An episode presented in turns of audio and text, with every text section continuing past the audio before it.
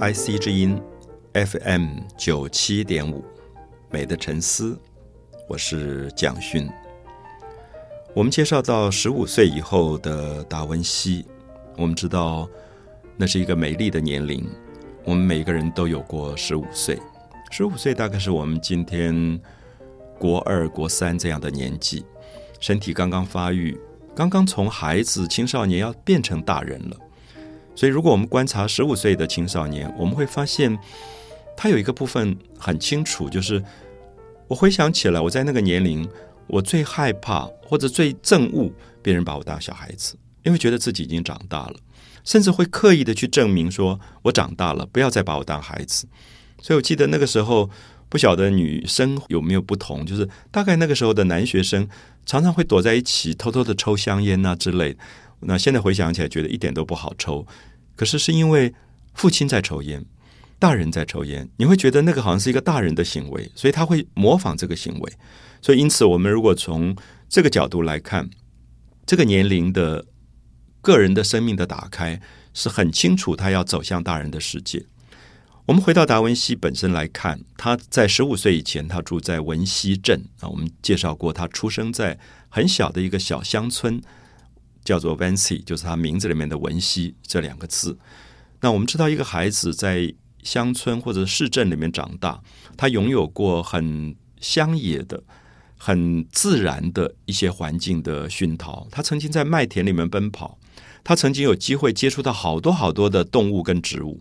这个是都会里面长大、大都会的长大的小孩所欠缺的。可是，当然我们也知道，在农村里面长大的孩子。他也有他的欠缺，就是他可能欠缺一个人文的或者经济环境的政治环境的激荡，所以有时候会觉得很为难。就是我们看到一个人成长的过程里，你觉得要把孩子放到哪里去？很多人问我说，他住在乡下，那这个乡下对孩子来讲是不是一个？受教育不好的地方，受到很多限制，因为没有很多的名师，没有很多有名的学校，升学率不高的学校，所以会不会影响他将来的发展？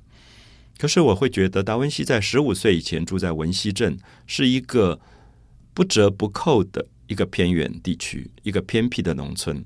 可是我想，在我探讨达文西一生占据他很重要分量的十五年。这十五年当中，他接触了整个的大自然。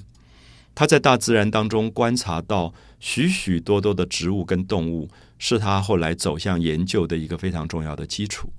那我不晓得，如果达文西从小，如果他就生在罗马很繁华的都市，会不会有所不同？因为他少掉了一个孤独的机会去面对他自己。我们知道，在农村里，孩子有时候很寂寞，尤其他母亲的缺席，他没有很多的朋友。所以他常常可能会跟天空的云讲话，可能会跟飞过的燕子讲话，会跟乡野当中鸣叫的青蛙讲话。所以他养成了另外一种可以自己去研究、跟自己去对话的那个习惯。我们说这是一种独白，可是也是跟自己心灵的对话。所以有时候我观察到，从小在太热闹的都市长大的孩子，反而失去了可能部分跟自己对话的，或者去。忍受孤独跟寂寞的条件，所以他总是迫不及待要赶快跑出去，跟大家热闹的混在一起。那么，因此我们知道，做研究的工作或者创作的工作，有一部分是非常孤独的，也非常的寂寞的。那因此，我们就觉得，如果从小就太过热闹，他们无法做大成就的完成。所以，这些部分都希望拿来做达文西十五岁前后的发展的一些印证。可是，当然到了十五岁，为自己储蓄了足够的独立的条件，面对大自然的条件，储蓄了足够跟自己对话的条件。这个时候，他的父亲一定会思考到他的教育的问题，就是这个小孩子接下来要到哪里受教育？我们知道那个时代，基本上小孩子受教育的机会不多。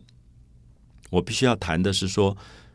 其实还在欧洲的中古世纪刚刚结束，文艺复兴才刚刚开始，没有像我们今天的所谓的这种小学啊、中学啊、大学啊这样的一个体制。那基本上早期的所谓的受教育，就是到神学院去受神学。那后来慢慢开始有了一个很好的组织，这个组织叫做工会。所谓的工会，就是说社会里面的几个行业，比如说纺织业，就形成了纺织工会。那么这些纺织的工人，他们就会收学徒，说你将来希望走这条路，我教你怎么纺织，怎么样去取棉花，怎么去抽取羊毛。怎么样去编织？怎么样去染色？这是有一套的技术，我称它为有一点西方最早的技职学校。可这个技职学校是透过工会的组织，由职业的工人来带领年轻的学徒，它是所谓的师徒制，所以我们叫做阿德利耶啊，拉丁文的阿德利耶其实也就是英文的 studio，就是工作室。就是我是一个工匠，那我有一个工作室，那我自己。谋生的条件各方面都不错，然后我接很多的案件要帮人家去纺织，可是我自己忙不过来，所以我就招一批的学徒。这批学徒一方面是我的助手，一方面也就是我的学生。所以我想这样的一个教育体制，可能现在一般人都不熟了。可是我记得小时候台湾也有这样的制度。好，纺织的工会就招纺织的学徒，还有一种就是水泥的工会。啊，就是泥水匠做泥水匠的，帮人家盖房子的。那么他们也会收一些学徒，刚开始帮我搬搬木头啊，或者抱木花呀，或者是去砌砖呐。慢慢慢，他也学到一个手艺，然后就可以出师了。所以那个时候，大概在比较大的城市，像翡冷翠，它就有七个工会出来。那么达文西就开始面对了这样的制度，他必须在这些工会里面选择一个工会。作为他将来谋生的一个工具，也同时是他学习的路的开始。